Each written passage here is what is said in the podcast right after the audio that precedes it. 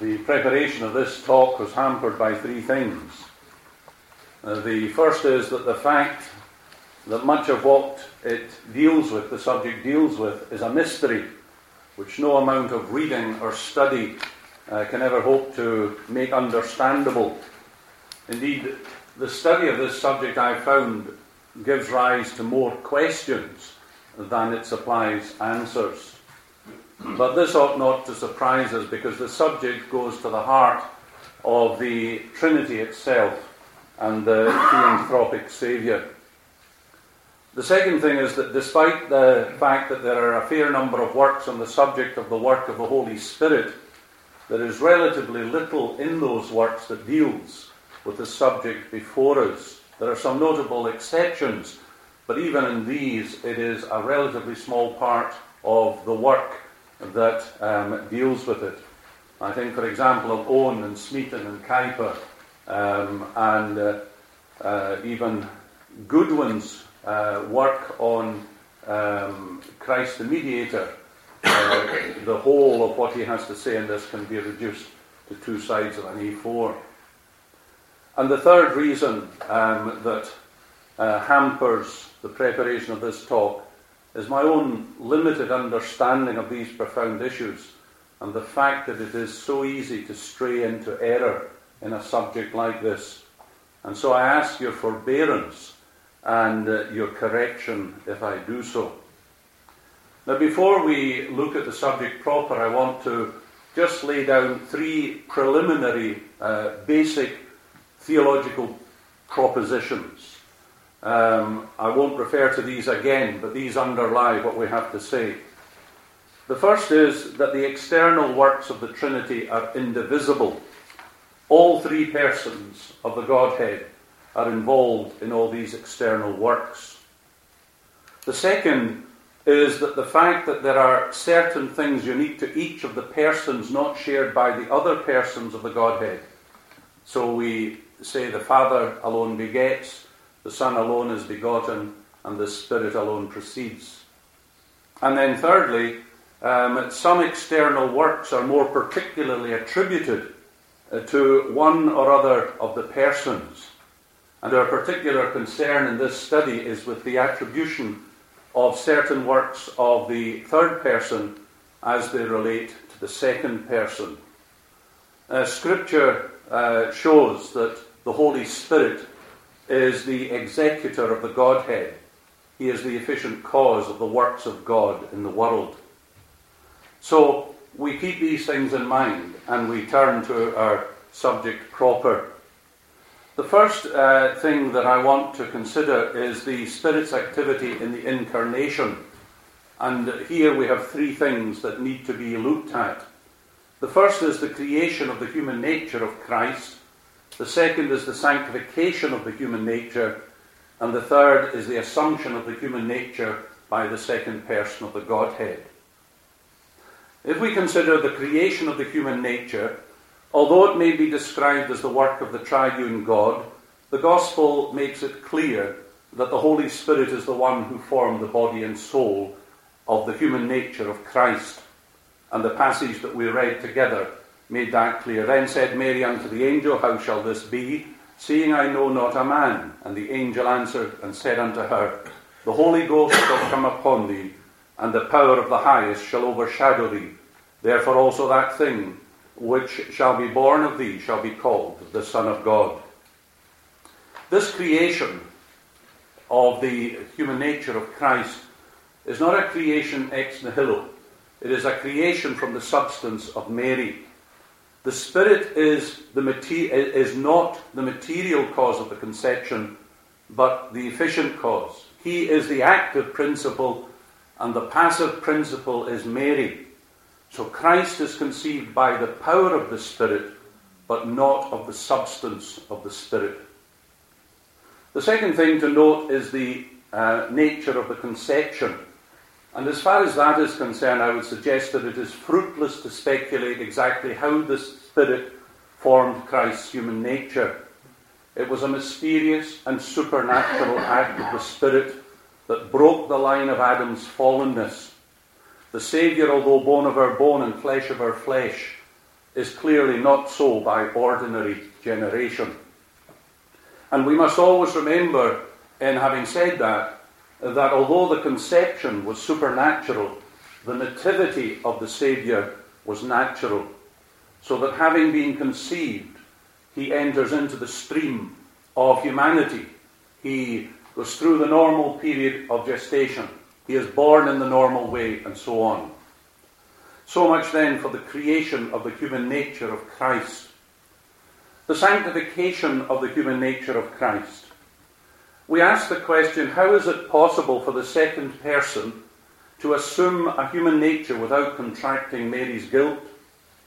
We are told that he was born of Mary and she was a sinner. Yet that which was conceived in her womb was that holy thing. The usual answer is to say that the nature was sanctified by the Holy Spirit, and Turretin uh, says this concerning it.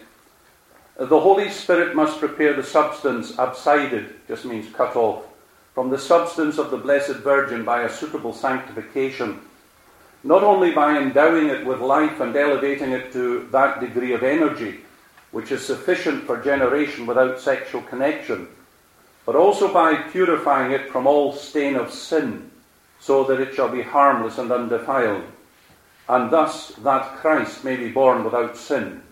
Hence, there is no need of having recourse to the doctrine of the Immaculate Conception of Mary, for although there is no created power which can bring a clean thing from an unclean, yet the divine power is not to be so limited.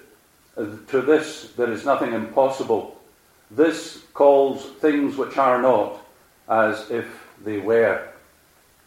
And then again, um, a writer, David Pitcairn, in a book called The Anointed Saviour, says this The Son of God, it is true, being himself the God of holiness, could have formed no union with a manhood which was polluted by actual guilt or even capable of sinning. But his na- uh, human nature was as really a creature substance as are our own bodies. And the Spirit of God is the alone sanctifier and upholder of any of the creatures of God. And thus, needful as was the divine nature in Christ to make his personal and vicarious sufferings all sufficient for the sins of the world, it was no less needful that Jesus, as the servant of Jehovah, should be thoroughly sanctified as well as officially anointed with the Holy Ghost and with power, in order that his, his entire obedience on our behalf might be holy and unblameable, and that he might give himself for us an offering and a sacrifice to God for a sweet smelling savour. Is, if, if this is so, if this uh, uh, sanctification took place um, that entire sanctification of the Saviour, uh, the, the human nature of the Saviour, then surely it is required that that human nature be sanctified either prior to or at the same point um, of conception and assumption. In other words, I don't believe that if Pitcairn is correct, uh, that it could have been done after the human nature was assumed by Christ. It must have been either um, simultaneous with that assumption or, if it's possible, even prior to that assumption. However, here is another mystery. Despite being without sin, Christ had all the unmoral um, infirmities of our fallen nature, yet not our fallenness. How can we explain this? Well, I'm going to leave that for you to uh, try and explain. I've got some views and uh, perhaps I'll throw them into the pot later. The third thing that we notice in the incarnation is the assumption of the human nature by the second person. Uh, was the, uh, did the Holy Spirit play any part in this? Well, we have to ask a number of questions here also. Who or what assumed the human nature and the answer I, I, I, I, would give you is this that it was the second person himself and not the divine nature of the second person. Furthermore, the assumption of the human nature was restricted to the second person. It was only the Son who was incarnate, not the Trinity. Although the Father prepared a nature and the Spirit formed the nature, it was the Son alone who assumed that human nature to his divine person. What happened at the assumption of that human nature to the divine person? And in answer, I would say the, second, uh, the divinity of the second person was not transferred to or intermixed with that human nature. Christ did not take a human person to himself, but a human nature without personal subsistence. There was no third nature produced, but in the incarnation, two perfect natures were united in one divine person. And again, it was necessary that, the, that human nature be assumed by the second person, for only thus could he render the righteousness owed by and bear the punishment due to the nature upon which the guilt of sin lay. So, with regards to the Spirit's work in the incarnation, there is Spirit activity, the Holy Spirit activity in the creation of the nature and in the sanctification of the nature, but I think that um, it would be difficult to show that there is Holy Spirit activity in the assumption of the human nature. We move on then to the next period in the life of Christ and consider the Spirit's activity in the natural development of Christ. And here again, we have a number of points we can consider the Holy Spirit's operation in the natural development of the human nature of Christ by a comparison with his work in Adam's creation. Man was formed of the dust of the ground, and life was imparted by the breath of the Spirit of God. Everything which is essential and peculiar to human nature was derived from the Spirit's work, both his body and his soul. There were certain moral faculties necessary to man's communion with God, namely, ability to discern the will of God, uh, the disposition to obey the will of God, and the ability to perform the will of God. These things which were lost at the uh, were, these things were lost at the fall. And since we are told that in grace the Holy Spirit renews us in these things, the implication is that he was the original framer of them. That being so, we may infer that just as the Spirit was the source of these faculties in Adam, so he is the source of these faculties in Christ, who is made in all points like as we are, yet without sin. One major difference is that Adam was created um, as an adult with all these faculties fully operational whereas Christ comes into the world as an infant with all these things in potential, not in the fullness of them in practice. Thus, he learned obedience. He grew in favour with God and with men. It might help us to understand this by comparing the innate capacity of all men to know that God exists. A child new from the womb uh, has the capacity for uh, the knowledge of God's existence, but not the active functioning of it. However, there comes a point in its development when it is conscious that the creation testifies uh, to the eternal power and Godhead of God. And it is immediately grasped, even although in sinners it is also immediately suppressed. Then, thirdly, that there was development and growth in Christ's human nature cannot be, not be denied by anyone who takes the gospel narrative seriously. Christ begins as a babe in a manger. Luke 2 tells us that following his presentation in the temple, the child grew and waxed strong in spirit, filled with wisdom, and the grace of God was upon him. And if you permit a, a, a lengthy quotation from Smeaton, he says, and the child grew and waxed strong in spirit, filled with wisdom. This passage proves that we must ascribe to the Spirit all the progress in Christ's mental and spiritual development and all his advancement in knowledge and holiness. He went through the successive stages of acquiring, in a manner absolutely unique, because his humanity had its existence in the personal union.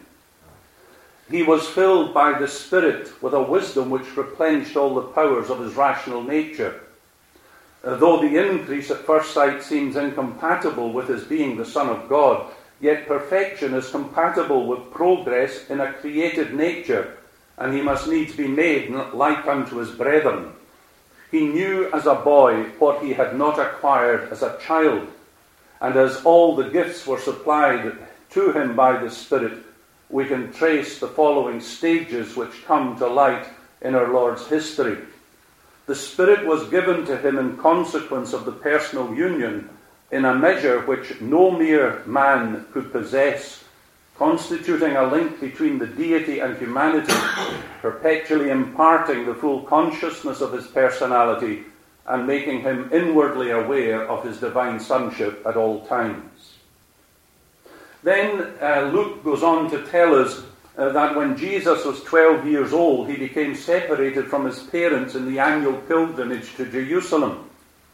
When he was found at last in the temple, he was found amidst the doctors, both hearing them and asking them questions. A number of things that are worthy of note here, and I just put them out for your consideration, um, uh, are these. Jesus intentionally stayed in, in Jerusalem. Jesus stayed in Jerusalem because he knew he must be about his Father's business. He is engaged in loving communion with his Father. Jesus stayed in order to learn. The grasp that Jesus had of spiritual things uh, discussed was extraordinary. And the narrative concludes with a reference to the ongoing increase of wisdom, stature, and favour with God and man. The development was the development of a real human nature.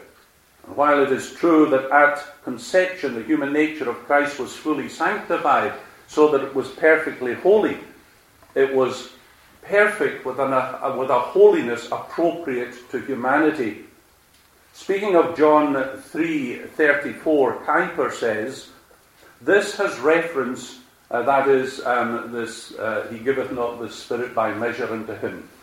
This has reference to the contrast between others whom the Holy Spirit endowed not without measure, uh, but in limited degree according to their individual calling or destiny, and Christ, in whom there is no such distinction or individuality." To whom therefore gifts, powers, and faculties are imparted in such a measure that he could uh, never feel the lack of any gift of the Holy Spirit. He lacked nothing. Uh, uh, he, uh, he lacked nothing, possessed all, not by virtue of his divine nature, which cannot receive anything, but by uh, but being the eternal fullness itself, but by virtue of his human nature, which was endowed with such glorious gifts of the Holy Spirit.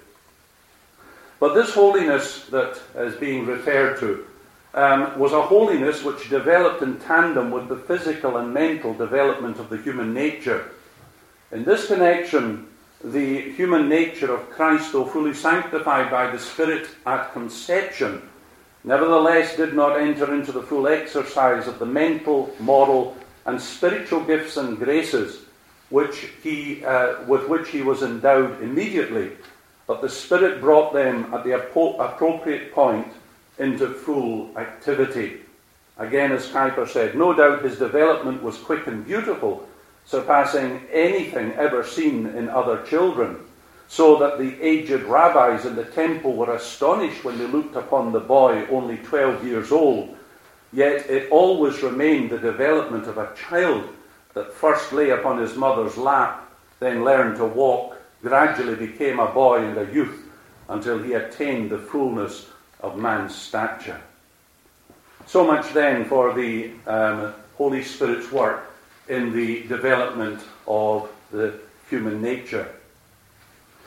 We look now at the work of the Holy Spirit in Christ's ministry. And I want us to notice a number of things here. Notice in the first place um, his baptism. The Saviour at his baptism was inaugurated into his public ministry. It was at this point in the Gospel narratives that the question of who the Christ was arises. The people were wondering if it was John the Baptist, but he makes it clear that he was not the Christ. Rather, he directs them to Jesus, upon whom the Spirit descended in the form of a dove. The significance of this lies in the title of the one being looked for, namely the Christ or the Anointed. The Old Testament clearly predicted um, one who would be anointed and showed this typically in that the prophets, priests, and kings were anointed with oil. But the oil symbolized the unction of the Holy Spirit. Anointing to these offices involved reception of spiritual gifts for their function. Messiah would be, according to John the Baptist, anointed with the Holy Ghost.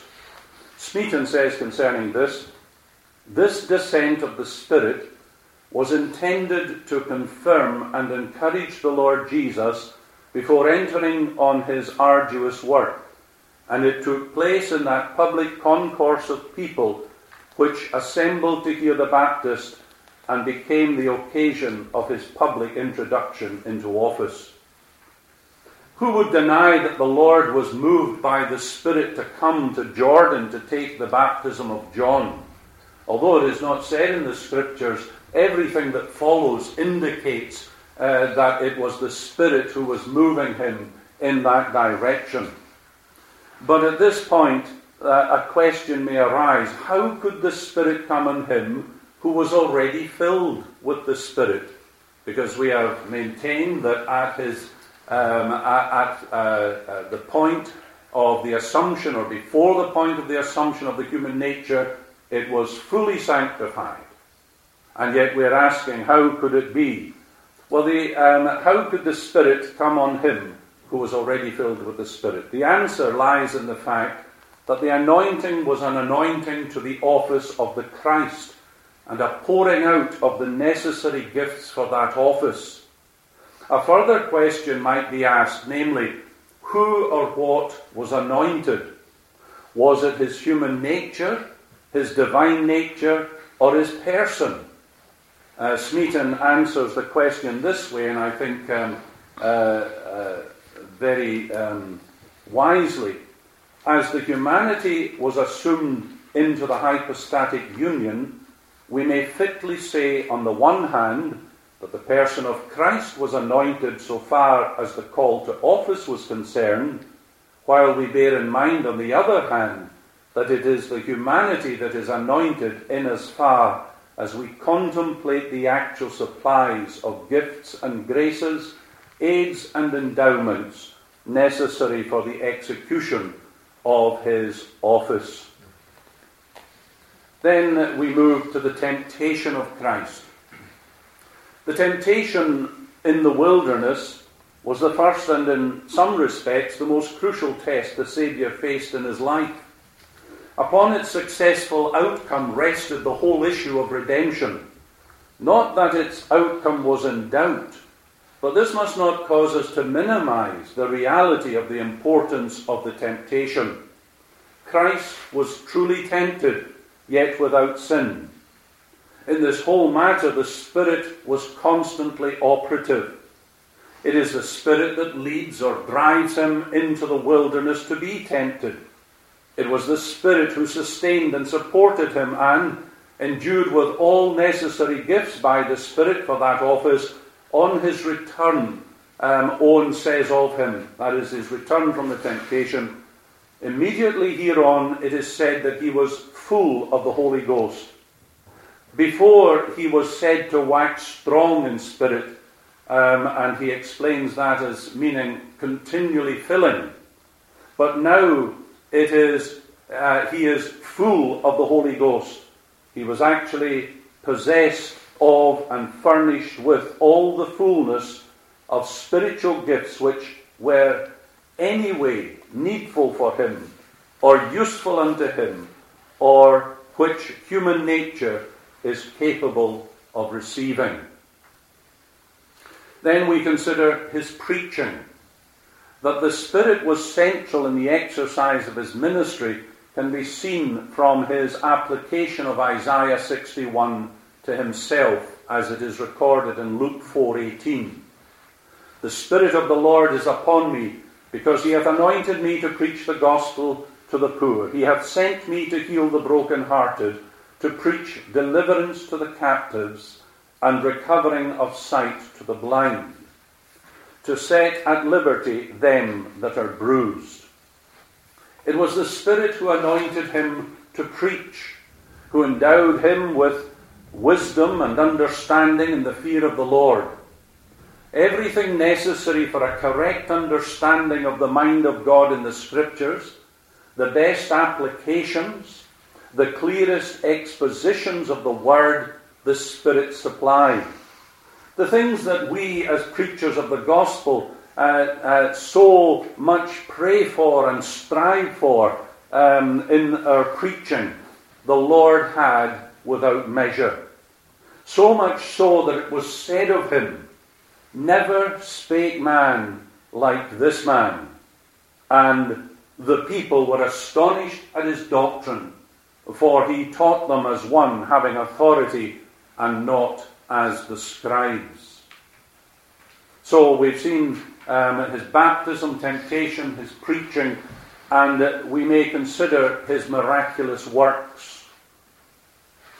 That the Saviour performed his miraculous works by the power of the Spirit may be seen in the passage just quoted above, where it speaks of recovering sight to the blind. In other words, the miracle of giving sight to the blind. Another confirmation of this may be seen in his exorcism. When challenged by the Jews that these were the work of the devil, he replied, And if I by Beelzebub cast out devils, by whom do your children cast them out? Therefore they shall be your judges. But if I cast out devils by the Spirit of God, then the kingdom of God is come unto you. Although it is clear that some of the miraculous works were done by the power of the Holy Spirit, some have suggested that others were done by his divine power. In answer to the question, did Christ perform miracles in his own power? Uh, John uh, states now, um, this man has written a very uh, humble um, treatise that is entitled A Comprehensive Work of the Holy Spirit in the Life of Christ. Um, not even Owen, uh, I think, claimed that. But nevertheless, um, although he is from a dispensational background and probably off the wall in many things, there are some good things in what he says. But here uh, we will see perhaps we have to part company with him. But it is interesting to listen to what he says. Because he is dealing with um, something that is said in the Scriptures. From the Scriptures considered, that is, other Scriptures, it is evident that at least some miracles of Christ were performed by the power of the Holy Ghost. The question is often raised whether some of the miracles were performed by the power of his divine nature. And then he goes off on a wee tangent and then he comes back. While the problem is beyond final solution, there are some clear instances in Scripture which point to the conclusion that the power of the second person was not entirely inoperative and could be used at will. It seems that Christ chose to perform miracles in the power of the Spirit rather than that he had no alternative. Frequently, in reference to the miracles of Christ, the word power is used, and he quotes um, three instances, three or four instances, the power in point is often said to have proceeded from Christ. In connection with the healing of the woman who was touched by Christ in the throng, Christ perceived that uh, power proceeding from him had gone forth. Again in Luke 5:17, the power to perform healings is referred to Christ himself. The power of the Lord was with him to heal. According to Luke uh, 6:19, power came forth from Christ in performing the miracles of healing. From the language of these passages, the conclusion might be reached that Christ, in some instances, acted in his own power, The final solution to the problem cannot be reached except to state that Christ performed his miracles by the power of the Spirit, and that he could, if he wished, and probably did, exercise his own power as well. In the unity of will and action of the Trinity, the cooperation of the second and third persons in doing mighty works should be expected. Now, that is raising an interesting question, and although I don't agree with his conclusion, we do have to ask how do we deal with those passages that speak of the power going forth from Christ? Well, I do not agree with uh, conclusion, and uh, for this reason. While it is true that the Saviour in his divine nature had all that was necessary to work such miracles, for him to have done so would seem to be out of keeping with his humiliation. He willingly undertook in the incarnation to be dependent. It also does not chime with the usual way of God's working through the Holy Spirit as the executive of the Trinity. And in this connection, you could look at Acts 2:22, which tells us that God wrought miracles by him, and the usual way of such working is by the power of the Holy Spirit. So much then for uh, Christ's miraculous works, the ministry of Christ. I've separated the next from the work, uh, the ministry of Christ, um, and looking at it as the work of his atonement. That the Holy Spirit gave comfort and support to Christ throughout his ministry, and in all the temptations, sorrows, and sufferings uh, he endured is shown by the following verse. Behold, my servant whom I uphold, mine elect in whom my soul delighteth. I have put my spirit upon him. He shall go forth, um, he shall bring forth judgment to the Gentiles. I, the Lord, have called thee in righteousness, and will hold thy, thine hand, and will keep thee and give thee for a covenant of the people, and a light to the Gentiles. And then again, um, Isaiah 57 to 8 For the Lord God will help me, therefore shall I not be confounded. Therefore have I set my face like a flint, and I know that I shall not be ashamed. He is near that justifieth me. Who shall contend with who will contend with me? Let us stand together. Who is mine adversary? Let him come near to me. And from these verses I'm taking um, that they are referring to the Lord and his humanity being upheld by God. And if the normal and usual way of God um, working in upholding and preserving his servants is by the power of the Holy Spirit, I would suggest that we can apply these verses uh, to uh, that end. However, despite the fact that that was the, um, if you will, the order of the day throughout the life of Christ, I want us to focus more particularly um, on Gethsemane, on his offering of himself, and of his being in the state of the dead looking at Gethsemane, the Lord knew, at least from the beginning of his ministry, that his mission was to lay down his life a ransom for many. That's one of the early verses um, in Mark's Gospel. The Son of Man um, uh, has come to lay down his life a ransom for many. It is true that the Lord learned obedience by the things that he suffered.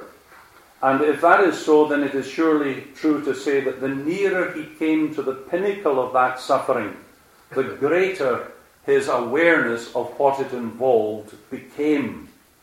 There is no lack of clarity, for example, in the upper room discourse as to his impending death.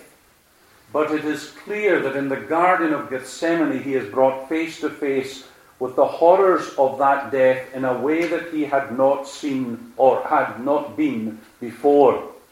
Such was the agony of the prospect of it um, as to cause his human nature to shrink from facing it. And we are told in Hebrews 5, uh, 5 7, who in the days of his flesh, when he had offered up prayers and supplications with strong crying and tears, unto him that was able to save him from death, and was heard in that he feared. It is clear, I'm sure to all, that the Saviour was not asking to be saved from death as such, not to be saved from death itself. Uh, as Hugh Martin so eloquently quotes, He did not indeed pray to be saved from dying. What then does the uh, what then does it inevitably follow that he must have prayed for? If he prayed to be saved from death and yet not uh, and yet prayed not to be saved from dying, what but for strength actively to die? To die in the active service of his office, and not as the downborn victim of death. To die as a priest, a priest forever, a priest in death itself, his priestly action uninterrupted in death, yea, triumphing in death, an offerer as well as a sufferer, an obedient official agent in the very article of death itself. In precisely this was he heard. He was heard in that he feared, though he were a son, yet learned he obedience by the things he suffered. This prayer was heard and answered in the form of the power of the Holy Spirit to uphold and sustain the human nature of the Saviour, which would have collapsed under the weight of the wrath of God, indeed, would have collapsed under the weight, the mere prospect of the weight of the wrath of God. Then consider the offering eh, of himself. In Hebrews 9:14 we are told that the Savior through the eternal Spirit offered himself without spot to God. the question arises as to whether the eternal Spirit referred to, uh, refers to the divine nature of the Son of God or to the Holy Spirit. There are many good men who are of the view that the Spirit referred to is Christ's own divine nature. And Owen has much to say in support of this. However, the opposite view is taken by Smeaton, and I am uh, inclined to side with Smeaton on the question. And I want to uh, ha- uh, give you a rather lengthy quote, and I give it not just to prove a point, but because there are some very interesting ideas. Who is it that's speaking on the burnt offering? You, you, whoever it is, prick up your ears. The expression the eternal Spirit can only mean the Holy Spirit according to the usual acceptation of the term, not the divine nature of Christ, as too many expositors have understood it. The meaning is that the Son of God, moved and animated by the Holy Ghost, offered himself without spot as an atoning sacrifice. The Spirit rendered him an unspotted sacrifice.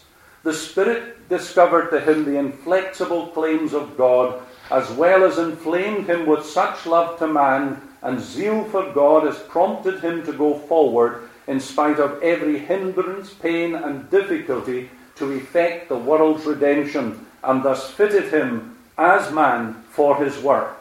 The Holy Spirit, in a word, filled his mind with the unflagging ardour, zeal, and love which led him to, contem- uh, to complete the sacrifice.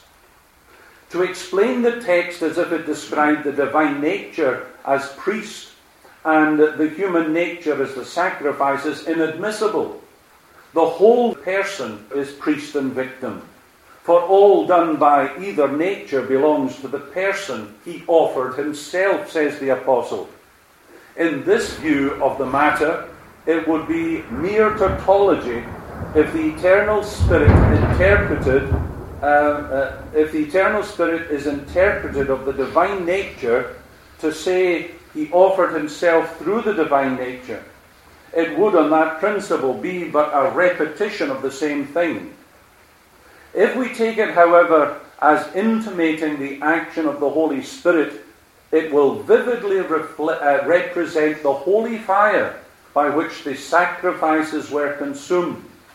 One does not find, except on this interpretation, anything in the sacrifice of Christ which could be adduced as an antitype of the holy fire employed in the sacrifice nor are the objections to the view which we have propounded of any weight. When it is objected that the Holy Spirit was not the priest who offered the sacrifice, the obvious answer is that Christ as priest offered himself, a sacrifice possessed of infinite value and excellence in consideration of his divine person, and of the additional fact that it was, an uns- uh, was unspotted and offered through the Holy Spirit, because the Spirit was in him a spirit of faith and zeal and love. The Redeemer took upon him the, uh, with the utmost alacrity all that was to be performed and endured for man's redemption. And I think that, um, despite the length of that quote, it is actually a very interesting quote. So, we've seen um, the um, we've seen uh, Gethsemane, we've seen him offering himself. I want us, um, uh, continuing under uh, the atonement, to consider his being in the state of the dead. Now, God promised the Saviour that he would not allow his Holy One to see corruption. Thus, at his death, his soul is entrusted into the Father's hand and his body into the care of the Spirit. This is surely inferred from the fact that the human nature of Christ was sanctified and made that holy thing by the Spirit, who sustained and preserved it from all harm throughout his life and ministry, not a bone of his body shall be broken. At the point when the Saviour makes himself an offering for sin, the work of maintaining the sanctity of his broken body in the grave would surely be continued by the one who had a special interest in it since all eternity. That weather actually makes me wonder if I'm on the right track.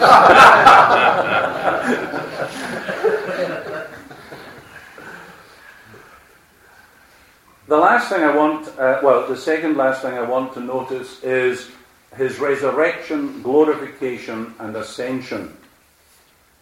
It ought not to surprise us that each of the three persons of the Godhead should be attributed with the raising of Jesus from the dead.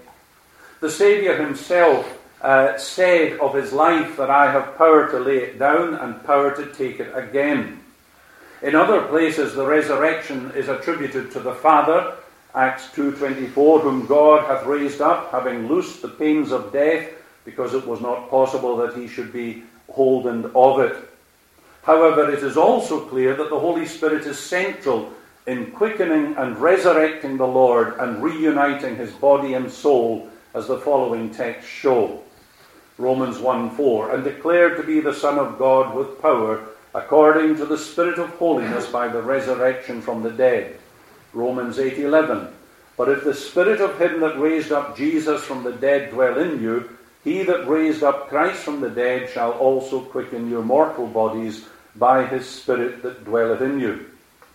Um, again, this is Ephesians 1:17 following that the God of our Lord Jesus Christ, the Father of glory, may give unto you the spirit of wisdom and revelation in the knowledge of Him, the eyes of your understanding being enlightened, that ye may know what is the hope of His calling, and what the riches of the glory of His inheritance in the saints, and what is the exceeding greatness of His power toward uh, to usward who believe, according to the working of His mighty power, which He wrought in Christ when He raised Him from the dead and there is a, an extensive footnote here um, just to say that um, uh, I have the authority of Owen uh, to apply uh, this to the Spirit and not to the Father, but you can take that up if you want. And then um, you may consider 1 Peter 3.18, for Christ also hath, hath once suffered for sin, the just for the unjust, that he might bring us to God, being put to death in the flesh, but quickened by the Spirit. As to the glorification and ascension of the Lord, the scriptures are clear here also that the Holy Spirit was intimately involved in these things. Hebrews 1 9, which is quoting Psalm 45 7, reads, Thou hast loved righteousness and hated iniquity, therefore God, even thy God, hath anointed thee with the oil of gladness above thy fellows. This anointing is further described in the Ephesians passage just quoted, which continues, Which he wrought in Christ when he raised him from the dead and set him at his own right hand in the heavenly places, far above all principality and power and might and dominion, and every name that is named, not only in this world, but also in that which is to come, and hath put all things under his feet, and gave him to be the head over all things to the church. That's Ephesians 1 20 to 22. And then um, we might look uh, lastly at his eternal reign. And these are just some thoughts to conclude with. In that eternal reign, the saints will continue to develop in glory. John 16:13 tells us, "Howbeit, when he, the Spirit of truth, is come, he will guide you into all truth, for he shall not speak of himself, but whatsoever he shall hear, that shall he speak, and he will show you things to come." The question I ask is this Does this stop at death? Is it only pertinent to this life? Will we not continue to be guided by the Spirit into all truth and glory? Will we grow through increased knowledge of the Saviour, and will we not have this increased knowledge uh, by the ministry of the Holy Spirit taking of the things of Christ and revealing them to us? The second thing um, that we might think about is this every grace exercised by the redeemed in glory will be by virtue of the Holy Spirit continually making us willing and able. Now, you may want to take issue with these, but on the basis of these two things, I put out the more speculative point. Um, what is true with respect to our human nature and glory will be true of the Saviour's human nature. It will never have infinite knowledge. Like us, there will still be continuous development. And perhaps this is an aspect touched on in Revelation 7:17.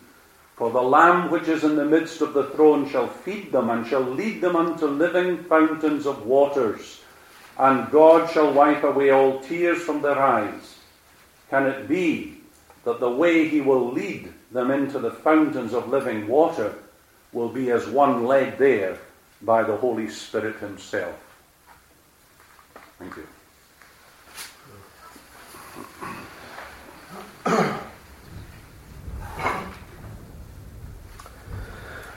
Well, brethren, we have heard a very deep lecture there, or at least I feel it was deep. Maybe you don't feel it was deep, but certainly a very deep and profitable lecture. Excellent. I would now like to ask if you have any questions, then please bring them forward, and uh, Mr. Woods will answer them, I hope. Could I just ask um, just clarification on one point, I may have missed something, but uh, going back to the, near the beginning where you were talking about the conception of Christ, the Virgin Mary, uh, would you agree that um, the conception by the Holy Ghost was not in order to prevent the transmission of sin physically, but in order that Christ should be accepted from the covenant of works in Adam and the imputation of his first transgression, the consequence of which is the corruption of our Yes. whole nature. I understand that Bart would be a proponent of the view that it was in order to break that sort of that literally seminal flow of sin. Um, no, I don't accept uh, that position. Um, I, I did have a section on uh, creationism and Traducianism, and I thought it would be utterly unprofitable. Um, but no, I take your point. I, I would I would accept what you have to say.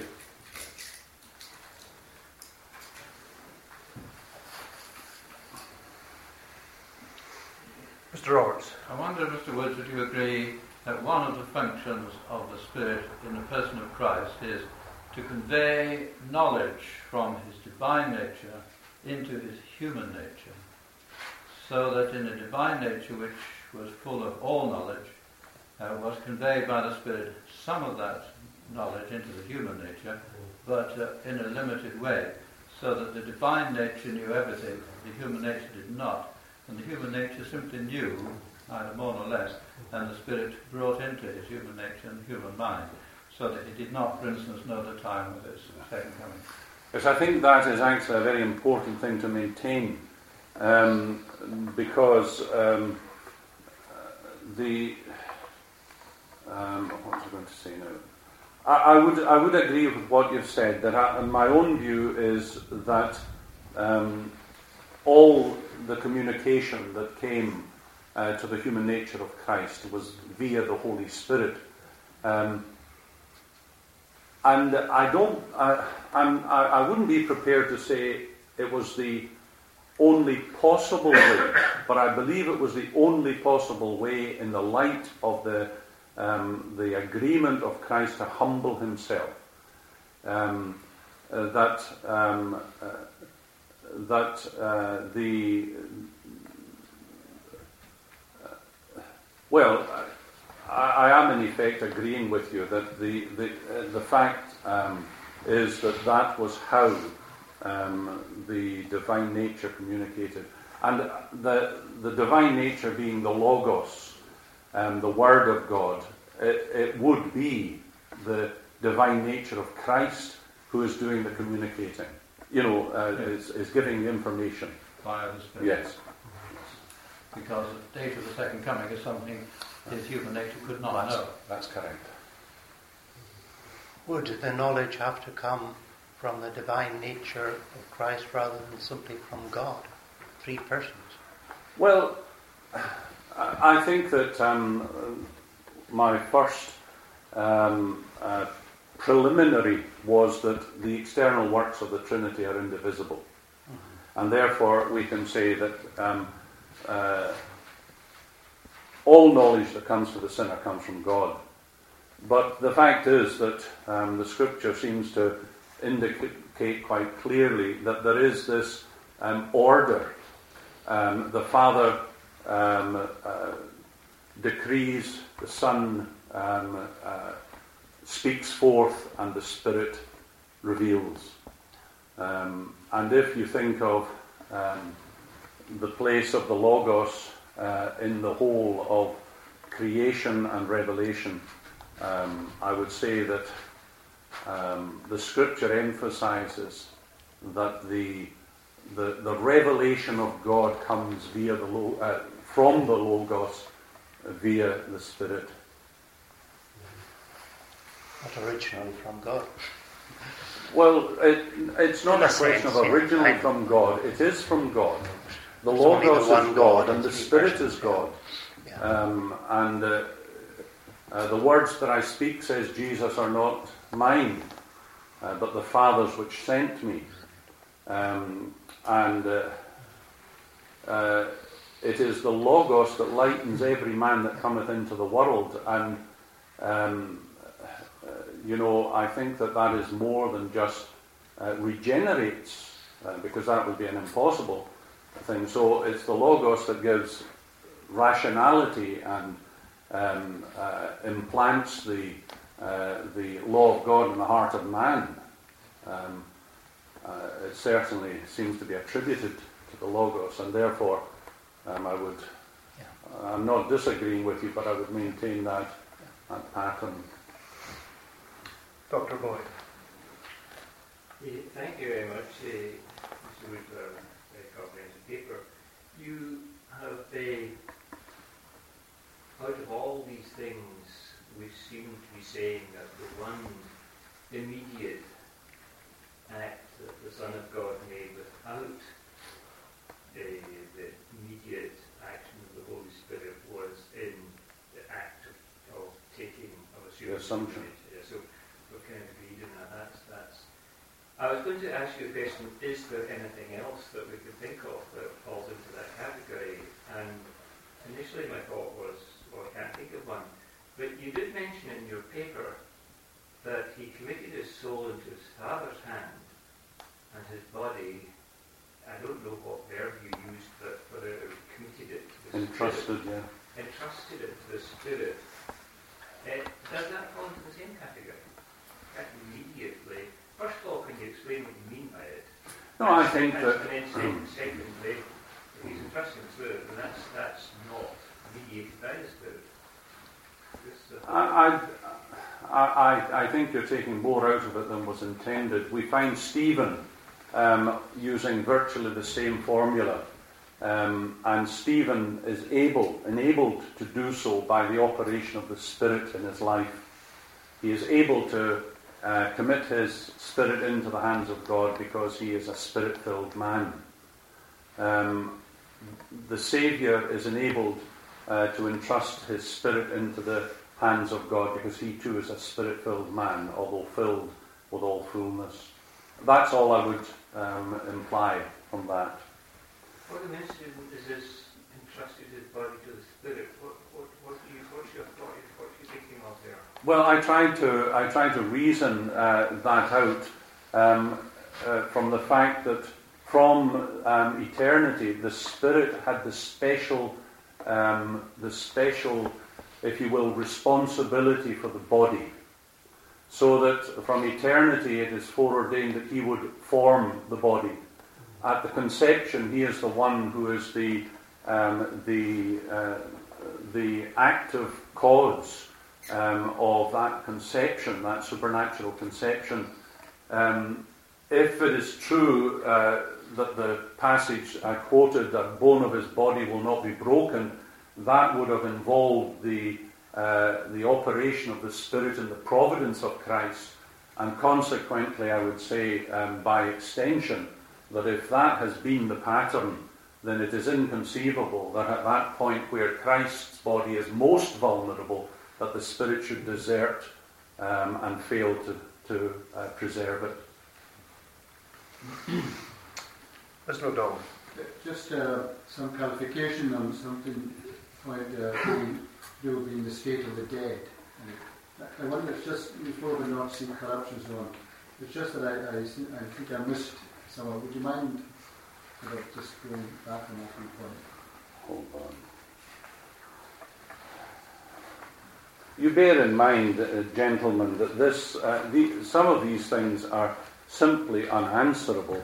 Um, and, uh, you know, I will try. Um, just what you had, I'm not really yeah. more on that. Okay, hold on. Just, just, yeah. I've, I've succeeded in getting these all muddled up. That's the, the third or the fourth last year. It doesn't matter, they're all muddled up, so. hold I guess on. you get off you again, it's okay. Yeah. Um, uh, it should be, uh, uh, it should be quite. Um, it should be quite. Here it is, yes. um, God promised the Saviour that he would not allow his Holy One to see corruption. Psalm 16.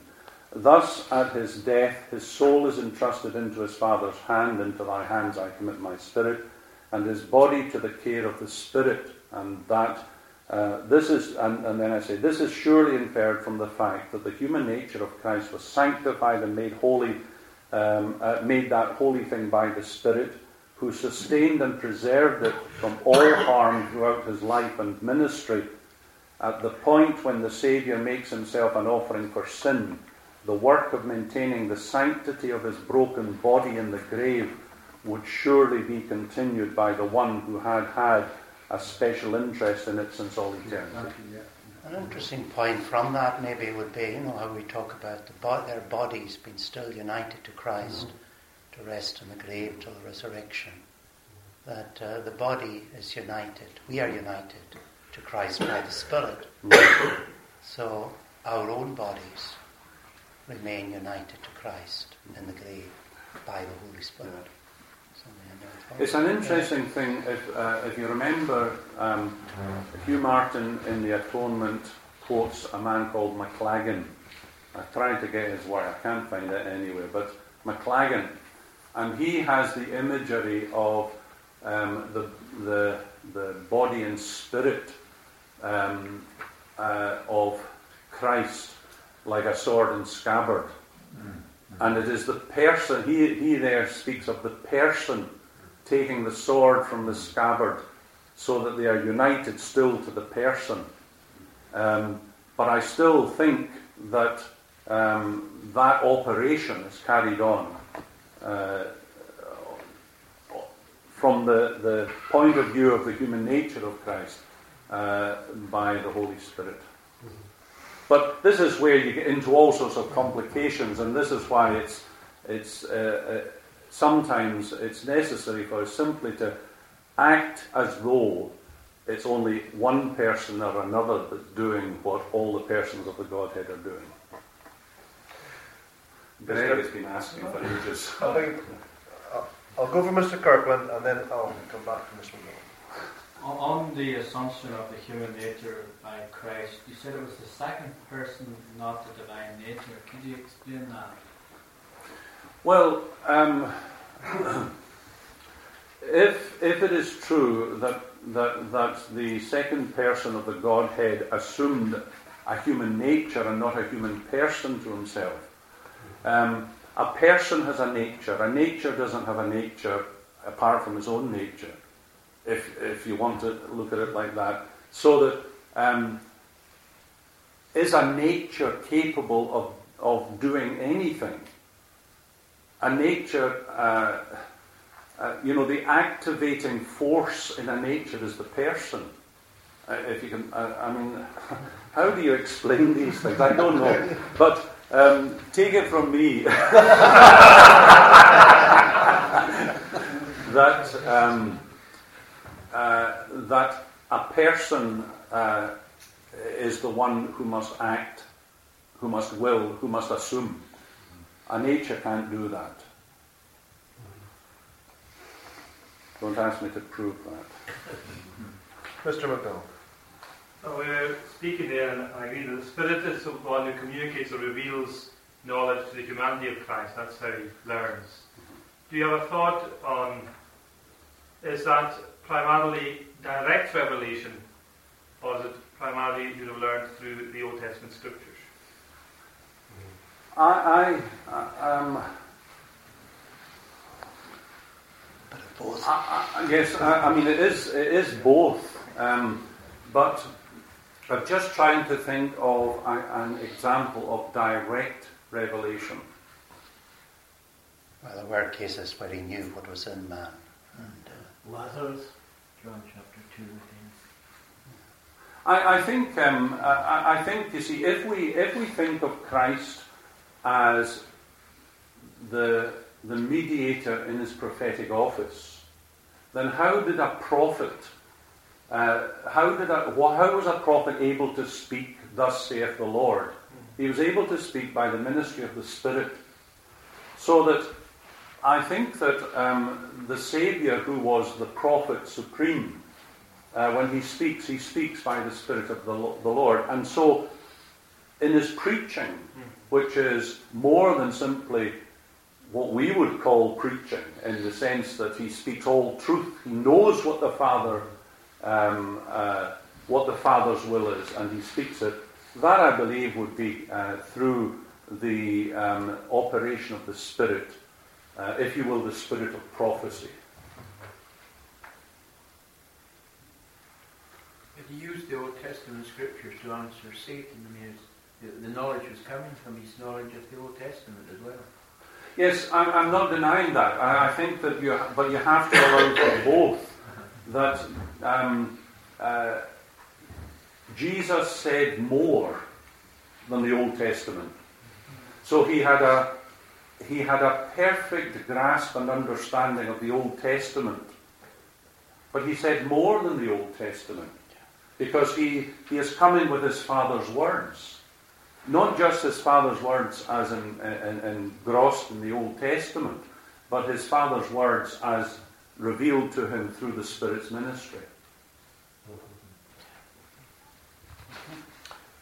Mr. Roberts. Could I suggest, please, um, a practical, uh, from our point of view, uh, application of your excellent lecture? And it's this the unction that came on Christ. Dr. Lloyd Jones used to believe and teach that we should look for unction in ourselves as preachers. And he believed, I think, John J. perhaps will correct me if I'm wrong, that the unction could come suddenly on a man and transform his ministry from being orthodox and good to being outstanding. I think we have historical examples. Dr. MacDonald Ferintosh in Edinburgh. He was an orthodox preacher, but then in Edinburgh something happened which transformed him. I think the same is true of D.L. Moody and certainly of David Morgan in the 1859 revival in Wales. Suddenly, um, David Morgan said he woke up one day and he was alive for two years. Hundreds were blessed. I'd like us to, if I may suggest, that's a very fruitful thought in terms of our great need of unction preachers today. I think that's a very valid point. That, that was part of what I was driving at Yeah. uh, when, you know, if we think of Christ the preacher, well, surely what we as preachers strive for is not to be like Jay Adams or not to be like Lloyd Jones. Or, we strive to be like Christ. Um, and uh, his ministry is um, a ministry that is guided by um, and enabled by the Spirit. Right at the beginning of the, uh, of the school, you mentioned that um, the great need of our day is an outpouring of the Spirit. And I would say that the best thing that could happen to us as preachers is actually such an outpouring. Absolutely. Um, and however we could, um, you know, uh, however that could come about, um, I believe it would, it would draw us closer in our preaching to the example of Christ. Absolutely. I think some of these cases that Dr. Lloyd Jones is referring to, the Spirit came with that unction and then it sometimes went away because he gives us examples of Welsh Welshmen who were used in revival and they completely lost it. Yeah. Who were back to ordinary preaching. After uh, two years, David Morgan got Yeah. He But that's not the kind of thing we're really looking for. We're looking for perhaps the unction that was on men like McCheyne and the Bonars, you know, coming through our reviving. You can take both. I would, I would be happy with the first. I think it's wrong No, to be not looking. I think it's wrong to be looking for, for the special one, really. I, I, just feel it, God does it in a sovereign way. And Well, I, I think that's, that's true, but I think that the Lord is acting sovereignly according to his sovereign purpose in a particular situation, like John Livingston, Kirk o' Shotts. Um, you know, uh, and there was a man who reverted to ordinary preaching and yet um, greatly used because the Lord had a purpose in Kirk o' Shotts. Um, and that John Livingston is the instrument that the Lord is pleased to use.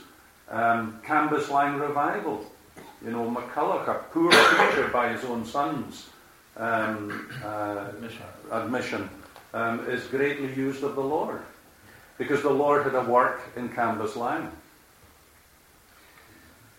So I just I, I, I agree with this on unction, but we have to be prepared uh, for the, all of the effects.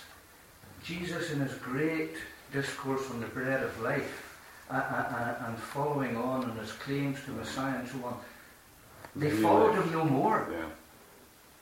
Uh, and we, we have to be prepared for that aspect of it as well. Yes, unction is not the same as revival. Um, and there may be a, a, a preacher. take what they heard. No, that's right. And a preacher, you know, when you think about it, um, and I say this with respect and reverence, at the end of three years' ministry, the Lord had relatively little success if you went by numbers. 120 meeting. I mean, we would be delighted to have 120, but he only has 120. But, you know, so you can't measure um, the, the unction um, by revival. You measure it by the unction. I would agree with that, Sam. Surely we're done. Dr. Boyd. Just a few more thoughts towards the, on the direct teaching of the Saviour, of the Saviour, you know, Isaiah 50, as you give me the tongue of the learned, the wakeneth morning by morning, wakeneth and you get the ears of the learned, the Lord hath opened my ear. I think you've got there the, as opposed to scriptural teaching, you've got the direct teaching here, uh, giving them the tongue of the learned. And that's no doubt bound up to the early morning prayer meeting, and his prayers, getting his instructions Yes. as they gave. Yes, I think it's clear that the Spirit um, is constantly. Um, it's interesting because I talked. Uh, uh, one of the quotations talked about all all the gifts, everything being um, uh, poured out on Christ at his uh, baptism, and uh, there are there is perhaps another way of looking at um, this, and we might see uh, these examples as what is latent becoming potent. Is that right? Latent potent. Uh, or is it the other way about? um, the idea that the gifts are there, but they, the, as he moves through the ministry, they come into um, greater activity. Um, you think, for example, of you know the special requirements that were called for in Gethsemane, not called for any other place, um, and for example, none of us surely would deny that Christ was obedient throughout his life. But if we were to um, pin, um, you know, one point in his in his life where that obedience reached its climax, surely it would be not my will but thine be done.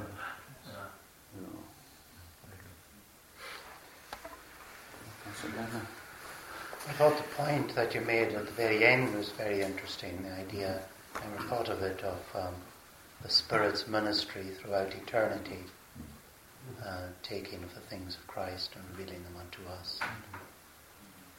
Being on Christ, as it were, as He led us to living fountains of waters. He Himself, as it were, drinking of these fountains and sharing with us. this is why I said at the beginning, you know, you're always afraid that you're actually veering into an error. But I don't think that is an error because um, the humanity of Christ is a true humanity. It never ceases to be a true humanity, and for that reason, it never becomes infinite in knowledge. Therefore, there has to be an ongoing revelation to the Saviour um, in his humanity. And if that is the case, then you ask, how is that done? Um, and if, if the pattern that we see throughout his life is preserved, then it's done by the ministry of the Spirit. And if that is the case, then as we uh, behold the face of Christ and learn more of Christ and delight more in Christ, it's because um, the Spirit is taking of the things of Christ you might say both his, uh, you, know, Christ, the person, Christ, his divinity, Christ, his humanity, and revealing it to us. And we're learning more and more. Uh, it's, it's dangerous to speculate too much, but I find that a very, um, a, a, very interesting area um, that I've never read anywhere, and that's why I was a bit reluctant to mention it. One of the greatest wonders to me is the silence that we have of Christ's life from one to know, Steve of the thirties, you might say. And when you say, well, he was in Jerusalem about his father's business, but all the time the carpenter's bench, he was in his father's business, and that shows us that there's a dignity to ordinary life. And, you know, and therefore, you know, people think of heaven as just, you know, all temple and people worshiping all the time in a temple. But it's not, it's the restoration of creation and the human nature, again, coming back to what God intended it to be, with Christ at the head. I don't want to get into any controversy. No, I think, uh, I, I, think that that is actually a very uh, true statement. And the reason I said nothing about it is because there's nothing said about it. And that, that would definitely have raised controversy if I started telling you what the Bible didn't say.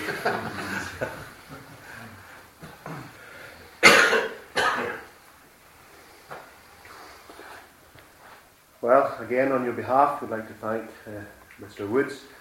It must be a very difficult thing to give a lecture on that subject, but also must be a very daunting thing to stand here and answer, or at least to try to answer all the questions that have been posed, and our thanks to him for that. I'm a bit green as to what's happened now. Are we early? Well, I think we're just go. Do you, do you want, have you got notices? No. Could I ask Mr. Murray if I'm allowed to read?